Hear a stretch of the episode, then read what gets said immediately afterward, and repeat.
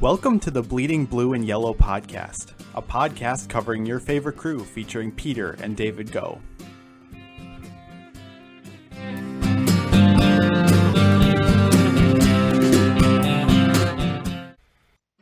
Hey everyone, welcome to another episode of the Bleeding Blue and Yellow podcast. I'm your host, Peter Go, alongside our co host, David Go here. Uh, today, we're really, really excited to cover, of course, the World Series, which just completed, talk about some takeaways as well as the controversial move. Kevin Cash, of course, taking out Blake Snell in game six. Kind of a unique time. You don't see it a lot where, you know, baseball hits the spotlight of all sports, partly probably timing. Of course, NBA not in session right now. Uh, but of course, that was really controversial, played a big role in game six. And then besides that, uh, it, more specifically for the Brewers, Brewers announced some club options, made some decisions uh, with some bigger guys, big names, um, potentially somewhat surprising. So we'll get into that more as well. And then other, other than that, also some baseball news around some managers and some other notable names, uh, club options declined as well. So have some stuff to cover today. And before we get into our trivia question of the day, any thoughts that you want to share, David, before we hop in? Yeah, I think it was interesting watching the World Series a little bit, seeing. I, I thought that it wasn't quite as much fanfare around the World Series this year as there is in a normal year, and I'm sure that's partly because it was a shortened season.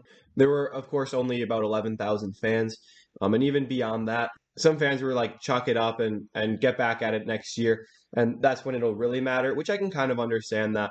Uh, so I thought that it was a little bit interesting. Also, uh, Rob Manfred talking at the end was talking. Was that? Yeah, yeah. I'm not sure what was going on in that. Yeah, I mean, I someone was saying maybe he was using a teleprompter and it was not working well. I personally don't think that that's the case. It's possible, but I don't think so. I think it. I think what's most likely is that he probably wasn't really with it. It was probably I'm sure it didn't help that he was getting booed by all the fans there. And it's also, I'm sure, been a rough year. They're $8 billion in debt right now. He had to figure out all the, the, the logistics behind the season, figuring yeah. out. And he probably was also dealing with the Turner COVID test, yeah. um, positive test. And Turner came back out on the field soon before that. He might have been distracted by that also. Yeah, a lot on his mind and a lot on his shoulders as, uh, of course, the commissioner of Major League Baseball. But yeah, it was a, a little bit of a strange video if you haven't seen it already, just head over to our Twitter page at Brewers Podcast, and uh, I'm sure you can find that video of Manfred just really stumbling through his words, not really sure what was going on there. Uh, but before we get further into the World Series, first I would like to cover our trivia question of the day. Our trivia question of the day is: Who was the last Brewer starting pitcher to uh, be named an All Star? So be thinking on that one. Who was the last Brewer starting pitcher to be named an All Star? And as always, we will cover the answer at the end of the podcast. So just be thinking about that as we go through. But you know, back to back to the World Series. You know, of course, Dodgers winning that in six. First thing we got to talk about: Blake Snell, seventy-three pitches in, couldn't have couldn't have been pitching better. Uh, was looking looking outstanding, and then of course gave up a single to uh, Smith, I believe, and and Cash comes out and pulls him. Snell, of course, was not happy. Uh, debate uh, followed. Uh, what what do you think about that, David? I thought he was lifted too early. It was actually Austin Barnes who was their other catcher who did hit the single, and he was hitting ninth back around to the top of the order. But part of the reason why I didn't like it, of course, Snell was pitching so well. He'd only allowed two hits, nine strikeouts, no walks at that point through five and a third innings against the best offense in baseball, right in the and, biggest spot. Yeah, that was huge. Snell was amazing. Yeah, and not to mention that um, he would have faced Betts, who was considerably worse against lefties this year and even in previous years. Seager, who's worse against lefties. Two out of those three hitters, um, you do have a platoon advantage with Snell throwing their left-handed pitcher. And in addition to that, Nick Anderson has not looked good this postseason. He has been a little bit of a victim of bad luck, but Anderson has not been good, even though he was one of the best relievers in baseball both this year and last year. I did not think that he was the guy to go to, especially lifting Snell at that point for Anderson. I personally didn't like it, as did many others. Yeah, I think the general consensus was that uh, was that Snell was pulled far too early. Uh, but it is it is interesting. I mean, the Rays re- pretty much stick to their plan, keeping their starting pitchers in for two times through often, and relying on that bullpen more, which has been very successful. And it's a balance between you know riding a guy because, like you said, Snell couldn't have been pitching better and did have some potentially favorable matchups. On the other hand, Mookie Betts one of the best hitters in the game still. So I, I do see the argument for bringing in Anderson. Um, would you have preferred them go to a different arm rather than Anderson? Well, I would have preferred them to keep uh, keep Snell in the game, uh, but I didn't. I did not think that Anderson was the guy. I thought one of their other late inning guys, whether it be Castillo or Fairbanks, um, even even Ryan Thompson, maybe. I thought I thought that any of those other late inning options would have been better than Nick Anderson.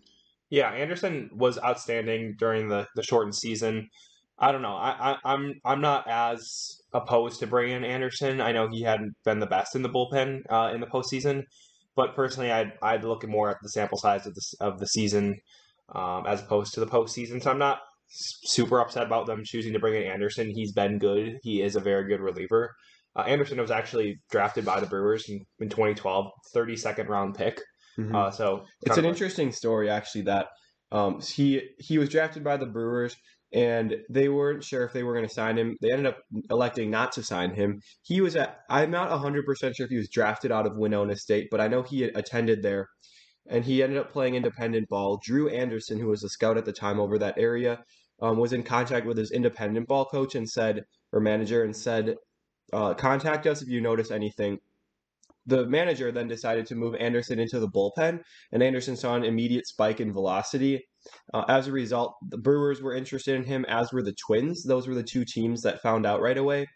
Doug Melvin said, sleep on it a day. We'll offer him tomorrow, probably. Twins went right ahead and signed him. Twins ended up getting him. They traded him to the Marlins.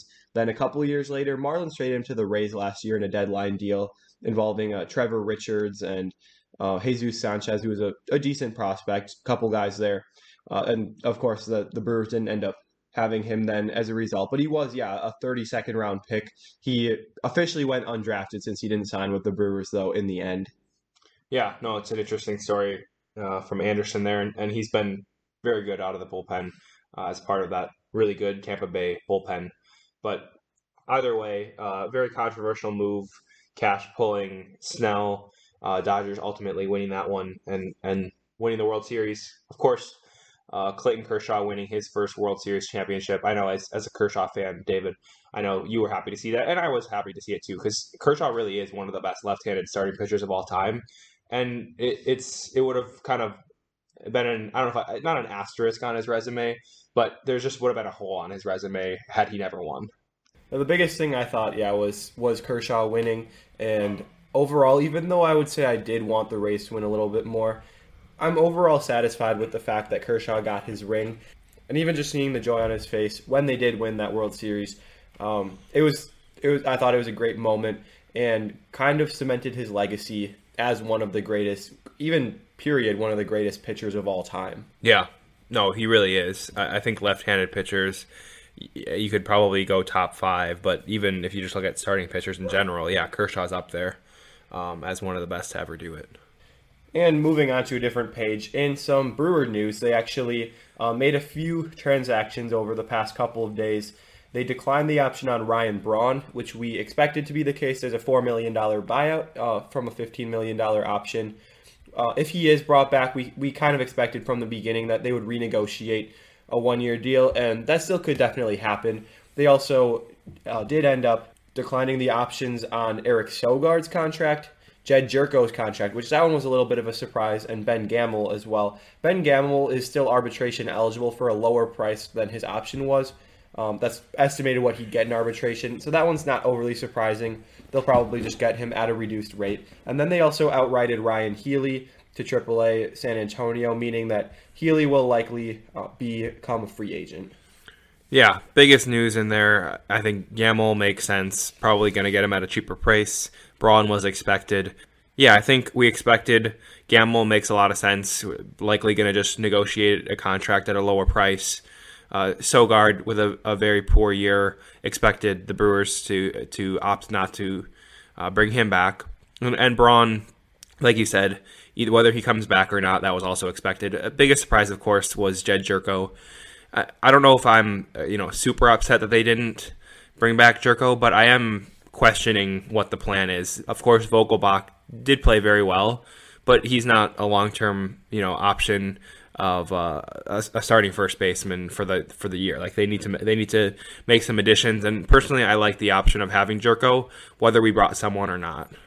I don't know. Do, I agree. I mean, Gyorko was our best hitter last year, yeah. and they had an option for four and a half million, and they didn't right. bring him back.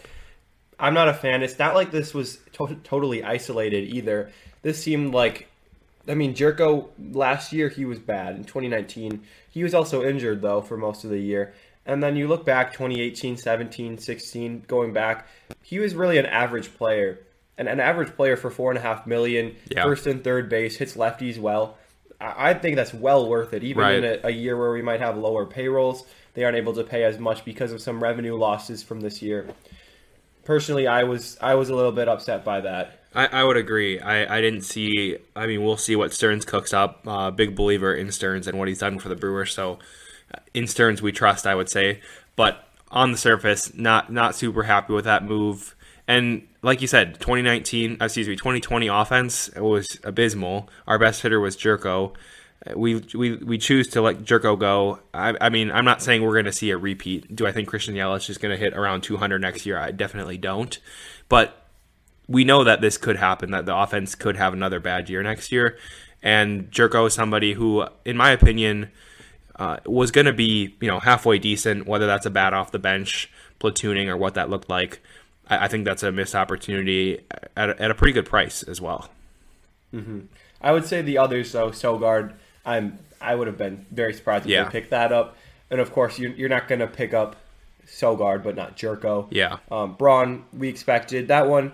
Of course, we don't know. He may retire. I don't think he's going to go elsewhere. If he does stay on, I would think he'll stay with the Brewers. Yeah, we should probably try to get Braun on the podcast. Yeah. Maybe we can check check with him to see what he's planning on doing. Uh, but yeah, Braun Braun is still TBD. Of course, we'll be covering that this offseason. Probably the biggest question of the Brewers offseason, just as a Brewers fan. And then finally, of course, Ben Gamel, like we already mentioned. Mm-hmm. Likely just going to renegotiate for a lower price. But not a bad depth outfielder. Overall, has performed, I would say, as expected for the Brewers. And Ryan Healy, finally, he said. He had, what, seven plate appearances yeah. all year, and then he started and hit fourth in their uh, game one or game two of the wild card round. Uh, he's he's he's depth, so it's fine, but uh, but I wouldn't say that that was a big surprise. But uh, we're kind of seeing the early stages of what could be a, a, bigger roster reshape than we might have hoped. We saw that last year. Of course, it didn't pan out in the 60 games that they had, but I mean, Stearns can pull off a lot of things, so that that could be something in the cards. Yeah, Stearns has been really successful. Like I said, a lot of trust. Brewers fans generally have a lot of trust in him. Any moves that you see or that you expect the Brewers to uh, either make or consider making this offseason? I wouldn't necessarily lock in on a specific player. Um, I think that starting pitcher, I would be I would be very unsatisfied if they don't bring in at least one guy who's able to throw in the rotation and then some offense. We we know that they're going to bring in somebody. They're not going to go with Vogelbach, Hiura, Arcia, Urias, and no backups. Mark Mathias maybe behind there, something like that. Uh, so I'd see it an upgrade at third base, um, potentially at first base. But I don't I don't know that I'd necessarily give you a name where I'd say, oh, I think that the Brewers will for sure sign right. player A or whoever it may be. Yeah, no, I think I think I would agree. They need to add some starting pitching depth. Of course, we have Woodruff and Burnes returning, which is exciting. And then, no question, offense needs some additional pieces. And I also Lorenzo Cain is back, which is uh, of course uh, a boost to the Brewers offense and just the Brewers team as a whole. Uh, but it will be interesting to see what Stearns does decide to do.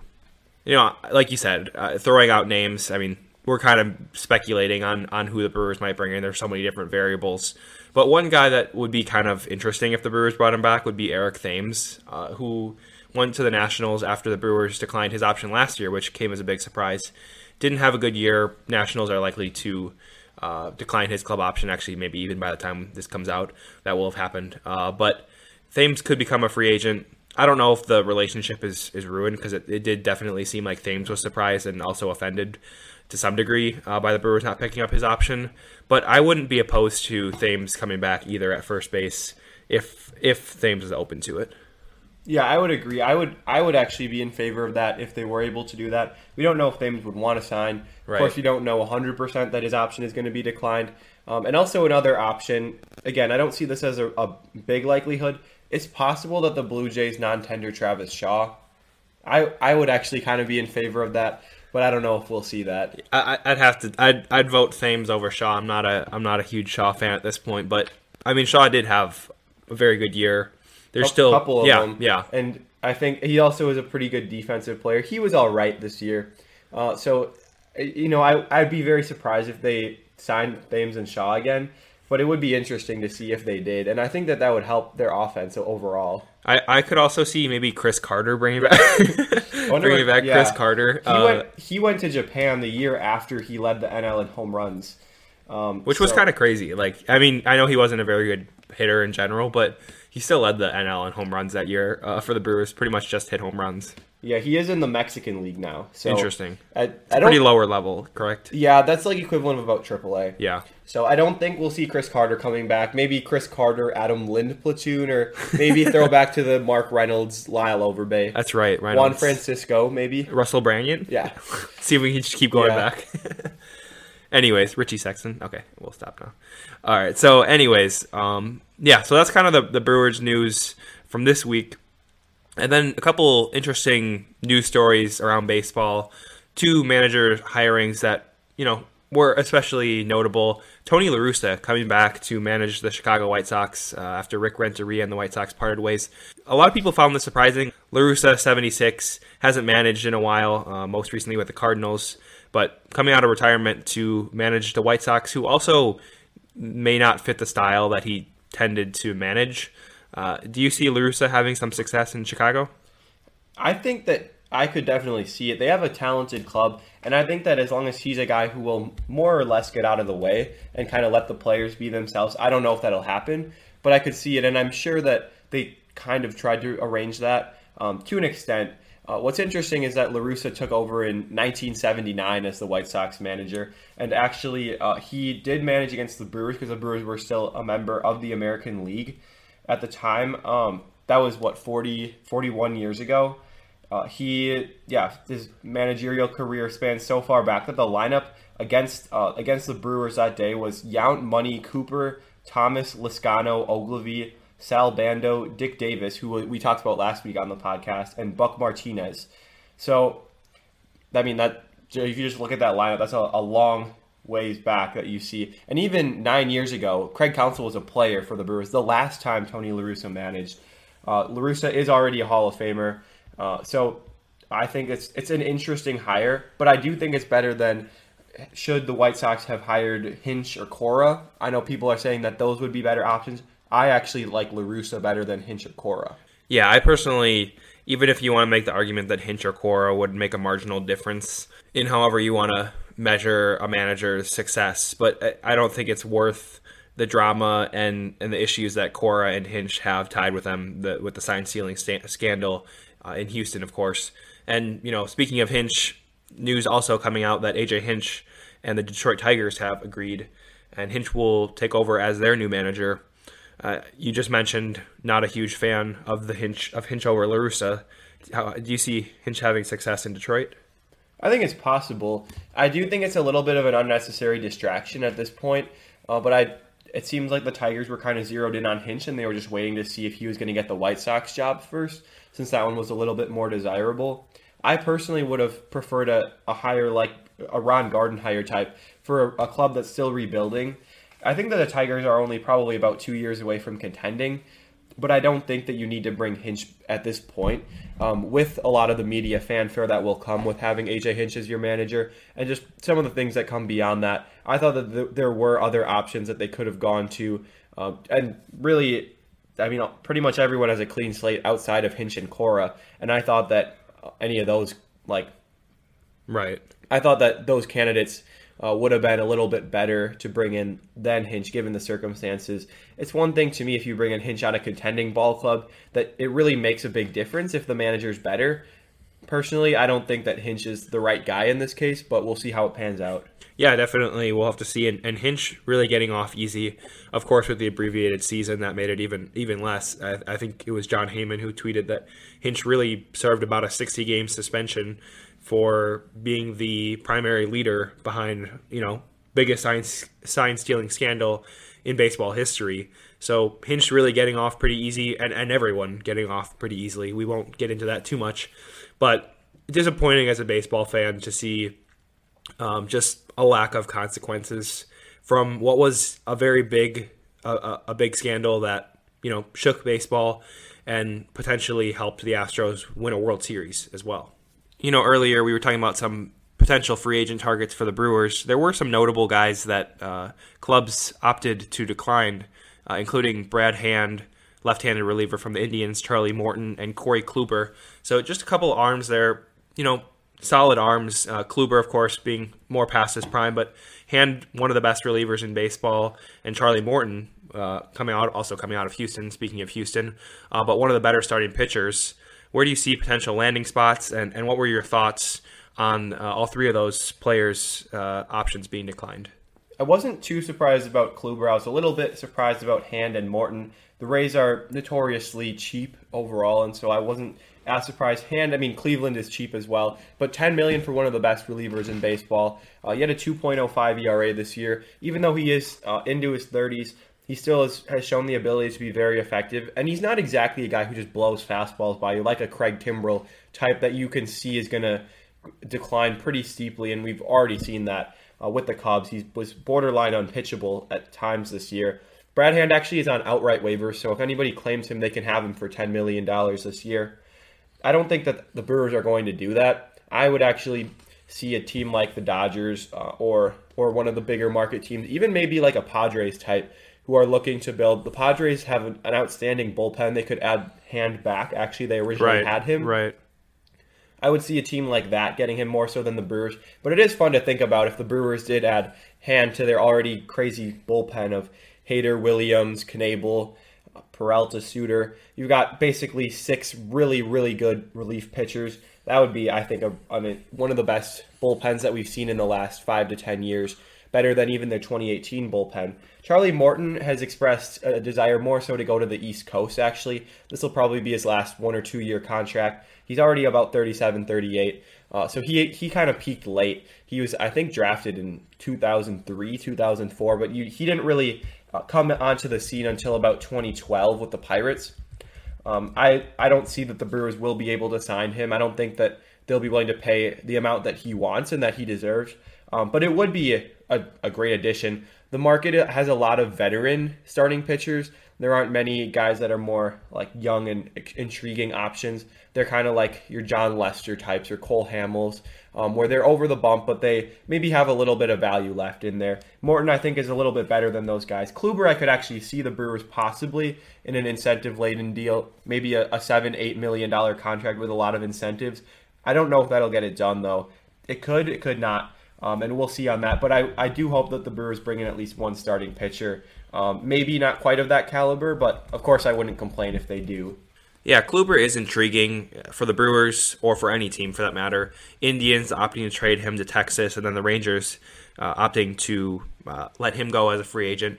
So it'll be interesting to see where Kluber lands. Like you said, a, a, veteran arm who is a former Cy Young winner, and you know could put up a good season. We'll see. Um, but I think, like you said, I don't, I don't see the Brewers being able to bring in Morton.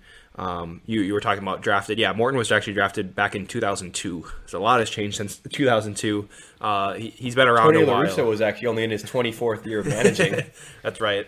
Exactly. But but yeah, Morton's been around for a while. Did peak late, especially in Houston.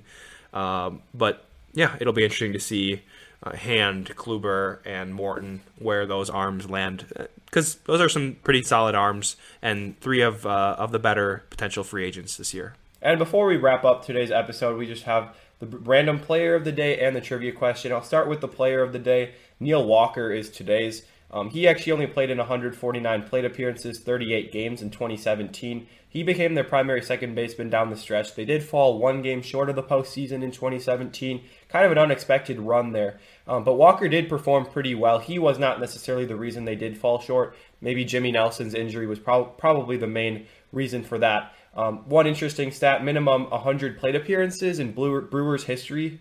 Um, Neil Walker is the second best on base percentage in a career. So 409 on base percentage, of course, only 149 plate appearances. Willie Randolph is actually number one on that list. He had a very good year with the Brewers in the late 80s. Uh, so Neil Walker, today's random player of the day, I guess. Randolph, actually an interesting thing. He had no home runs that year. 512 plate appearances, 424 on base, 327 average, no home runs. Interesting. You wouldn't really see that today. Um, but Neil Walker is today's random player. Awesome. So Neil Walker is a little bit more of a recent one. I would assume most of you are more familiar with Walker. Uh, not not too long ago since he was with the Brewers. So as you may recall, our trivia question today: Who was the last Brewers starting pitcher to be elected to an All Star game? So David, your guess? Yeah, Brandon Woodruff. I think that's a pretty easy one for me. You might not actually remember that. Um, he did actually get an inning uh, in that game. He was a, a late addition to the All Star game roster that year, and I think actually the last Brewer starting pitcher to start in an All Star game was Ben Sheets. Yeah. He might be the only one. I'm not sure that there would have been another one. Yeah, off the top of my head, I believe Sheets is 08, if I'm correct, at Yankee, Yankee Stadium. Stadium. Yeah, yeah, that was kind of cool. Um, yeah, Woodruff 2019, he was the late addition, along with Yelich, Grandal, Moustakas, and Hader. They actually had five All Stars in 2019. Uh, to think about that compared to 2020 and some of those big bats that are no longer there or Yelich's bat, which was not not which wasn't really there either. But uh, prior to that, you mentioned Sheets starting in 08. Gallardo uh, was elected to an All Star game in 2010. Then you go back to Ben Sheets, and then you go back a, a, long, long ways. I was trying to find who who was before Ben Sheets, and you have to go back to 1994. Ricky Bones, uh, the the previous starting pitcher uh, prior to Ben Sheets. The Brewers went about 15 years between Bones and, and Sheets, but yeah, maybe maybe a little bit of an easier trivia question today. But uh, either way, Brandon Woodruff, last Brewers starting pitcher uh, to be named an All Star. You know, if there was an All Star game, you know, if we look at the full 60 game season, uh, who would be your Brewers All Stars this year? Woodruff, Burnes, and Williams. I think it'd be those three. You could make a case for Peralta, but usually there aren't a whole lot of relievers that are on that roster. But I, I do think I mean, for sure Burnes, for sure Williams, and then I think Woodruff would be pretty likely, and that would probably be the first time the Brewers had three pitchers on an All Star game right. roster. I, yeah, I, I I can't verify that. It would take me a little bit of time to, to look, but I, I am guessing that would be correct given the Brewers' track record. Um, but I think yeah, I think Burnes and Williams would be locks, and like you said, Woodruff certainly deserves it. I guess you never know um, whether or not he would. But I would expect all three of them. Josh Hader probably not making the cut this year, and, and like you said, Freddie Peralta as well. Unlikely, uh, but you never know. Either way, no All Star game, of course, for 2020. So we'll have to hope for a 2021 All Star game to hopefully see some of those arms there next year. So, David, any final thoughts before we head out today? No, I think I think we're good uh, for today's episode. It'll be interesting going forward with some of the early moves that we see this offseason. We're already seeing the direction of cutting a lot of costs early on, so we'll see how the rest of the offseason plays out. Free agency has kind of been weird the last four or five years. Um, some years, teams not really willing to spend money. We've seen less veterans getting bigger contracts. So it'll be interesting to see if maybe we see, you know, a league wide cut on free agency spending and, and maybe teams or the Brewers are able to, to snag a deal in the market, uh, certainly we will keep you covered here. And thanks again for listening, and go Brewers. Thank you for listening to this episode of the Bleeding Blue and Yellow podcast. We'd appreciate if you subscribe, rate, and review our podcast. Make sure to check out our blog at bleedingblueandyellow.wordpress.com and connect with us on Instagram and Twitter at Brewers Podcast.